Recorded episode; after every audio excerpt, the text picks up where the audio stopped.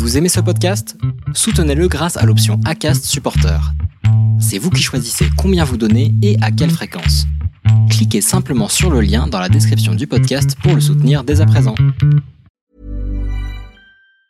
Jewelry isn't a gift you give just once. It's a way to remind your loved one of a beautiful moment every time they see it. Blue Nile can help you find the gift that says how you feel and says it beautifully with expert guidance and a wide assortment of jewelry of the highest quality at the best price. Go to BlueNile.com and experience the convenience of shopping Blue Nile, the original online jeweler since 1999. That's BlueNile.com to find the perfect jewelry gift for any occasion. BlueNile.com. Les déviations racontent les histoires de celles et ceux qui ont changé de vie. Pour nous suivre et ne rien manquer de nos actualités, rendez-vous sur notre site, abonnez-vous à notre chaîne YouTube, notre page Facebook, notre compte Instagram et suivez nos podcasts sur Acast. Tout de suite, un nouvel épisode, une nouvelle histoire, une déviation. Quand je regarde mon, témoignage de l'époque, je me rends compte qu'en fait, euh, j'appartenais encore beaucoup à mon monde d'avant et que j'avais pas vraiment commencé en fait euh, cette reconversion. Mais en fait, il y a beaucoup de choses dans ma vie à ce moment-là qui n'avaient pas changé. J'habite toujours au même endroit, je suis en congé de transition professionnelle à ce moment-là, donc je touche toujours le même salaire. Et, euh, surtout, j'en parle de manière très intellectualisée, euh, ce qui est normal parce qu'à ce moment-là, en fait, j'ai juste commencé à faire des cours. J'ai pas commencé à apprendre le métier sous son aspect euh, euh, bah, manuel, aussi psychologique, etc. J'ai pas vraiment fait de stage en tant qu'étudiante sage-femme dans, dans une salle de naissance ni en maternité. Et donc, dans ces trois ans d'études, il y a eu euh, toute une année très, très médicale pour apprendre euh, bah, les, bases en fait, du métier. Il y a eu toute une année euh, sur euh, qu'est-ce que c'est qu'un accouchement quand il se passe de manière physiologique. Et l'année que je viens de compléter là, qui était beaucoup plus sur euh, la pathologie, comment on accompagne des mamans et des bébés quand les choses ne se passent pas bien. Donc ça a été très riche. Et évidemment, aujourd'hui, je sais beaucoup plus de quoi je parle qu'à l'époque, où je savais exactement où j'allais, mais je ne l'avais pas expérimenté et je ne l'avais pas vécu. Et, euh, ça ne m'avait pas euh, euh, changé comme ça m'a changé aussi probablement aujourd'hui. Et donc cette sensation d'alignement que, que je commençais à ressentir en ayant juste fait le pas de changer, aujourd'hui elle est complètement réelle et quelles que soient les difficultés qu'ont comporté aussi ces trois années, euh, c'est vraiment resté ma colonne vertébrale, l'impression d'être complètement à ma place.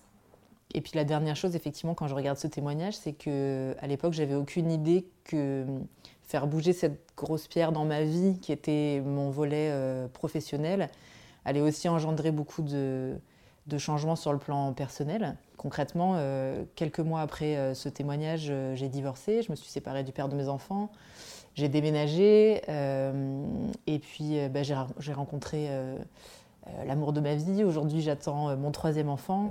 Et puis, j'ai traversé aussi des difficultés, des choses assez terribles cette année sur le plan personnel, en lien avec justement avec cette séparation. Et en fait, avec le recul, évidemment que tout ce que j'ai fait, je le referai exactement de la même manière. Euh, et ça, je pense que c'est très important aussi quand on se lance dans ce genre de changement, de savoir exactement pourquoi on le fait, de le faire quand ça devient vital. Moi, c'était mon cas. Et j'ai commencé à euh, avoir un petit peu la pression au moment où mes enfants ont commencé à, parler, euh, ma fille a commencé à s'intéresser et j'avais la peur qu'elle me demande mais c'est quoi toi ton métier en fait maman? J'étais terrifiée de ça parce qu'en fait je me disais mais pourvu qu'elle me pose cette question le plus tard possible parce que je suis pas à l'aise euh, dans le monde qui s'ouvre là et dans le monde dans lequel elle va, vivre de lui raconter que moi ce que je fais c'est de la communication pour euh, pour une grande marque de shampoing. Quand on prend cette liberté-là dans un pan de sa vie, en fait, ça vient, entre guillemets, un petit peu contaminer tout le reste. Quand on saute le pas sur, euh, sur sa vie professionnelle, eh ben, on ne peut pas continuer à supporter des choses dans les autres volets de sa vie, alors qu'on a décidé de, justement de s'affranchir des difficultés professionnellement. Et il y a pas mal de gens qui me demandent ça, qui ont peur de ça. Moi, j'ai tendance à dire que ce qui bougera avec une reconversion euh, professionnelle devait bouger à un moment donné. Donc, je pense qu'il ne faut pas avoir peur de, ces changements. Pour ce qui est du métier, en fait, je pense qu'à l'époque, j'avais assez bien identifié les choses qui allaient euh, euh, être difficiles, les choses qui allaient me plaire. J'ai mis vraiment les pieds dans le milieu hospitalier. J'ai fait quelques stages en libéral aussi. Le métier, il est exactement comme je l'avais imaginé, aussi parce que je m'étais beaucoup renseignée avant et que j'avais eu beaucoup de témoignages. Euh, donc j'ai pas de surprise par rapport à ce que je découvre. Euh, en revanche, quand je suis rentrée dans ces études, je pensais vraiment être très intéressée par euh, les accouchements physiologiques, travailler en maison de naissance, voire en libéral, c'était un peu mon projet.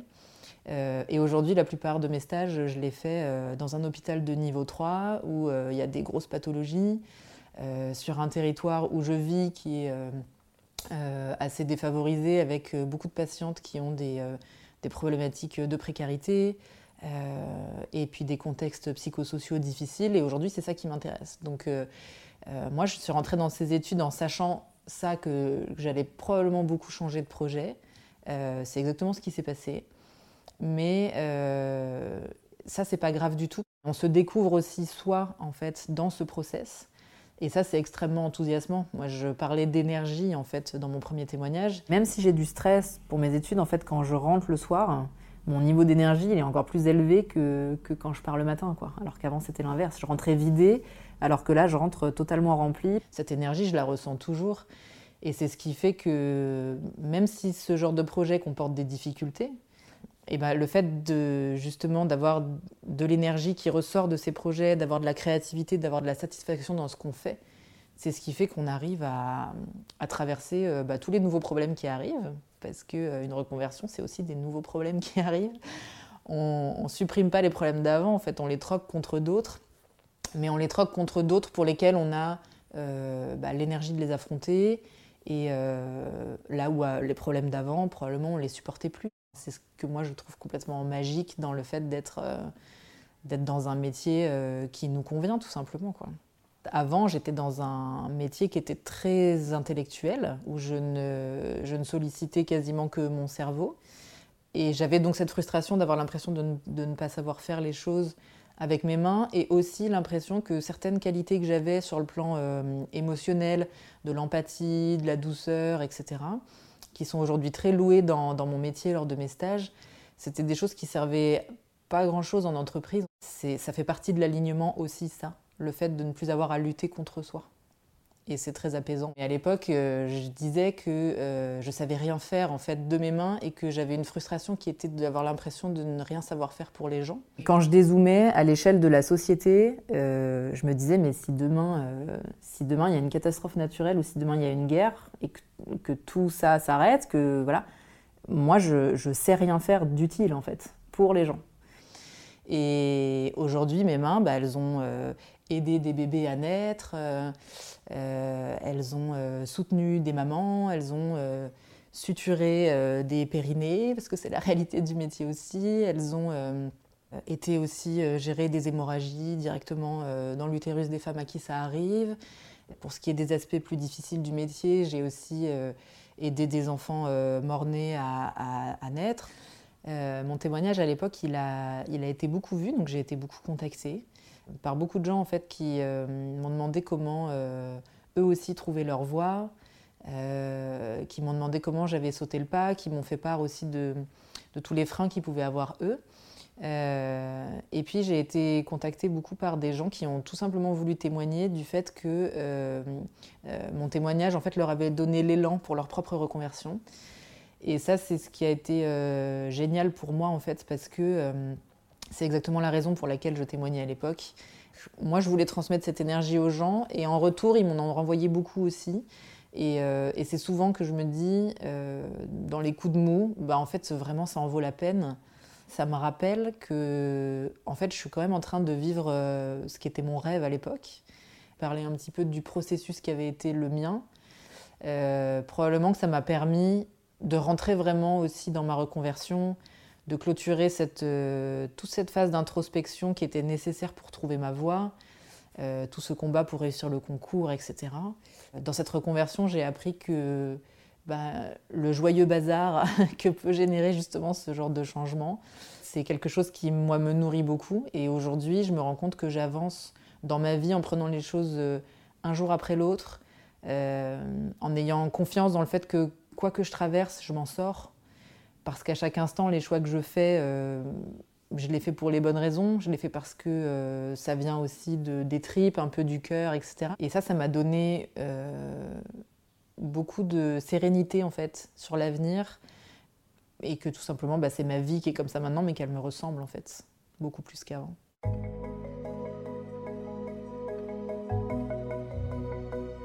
C'était un entretien mené par Lauren Lott et réalisé par Sidney Clazen. Retrouvez la vidéo de ce podcast sur lesdéviations.fr. Commentez, écrivez-nous, partagez, taguez vos amis, réagissez avec beaucoup de cœur, de pouces levés et d'étoiles quand on vous le propose. Les Déviations est un média à retrouver sur lesdéviations.fr, Facebook, Instagram, YouTube, iTunes et plein d'autres. Les déviations n'ont qu'une vocation, raconter des histoires de gens qui ont changé de vie. À très vite pour un prochain épisode.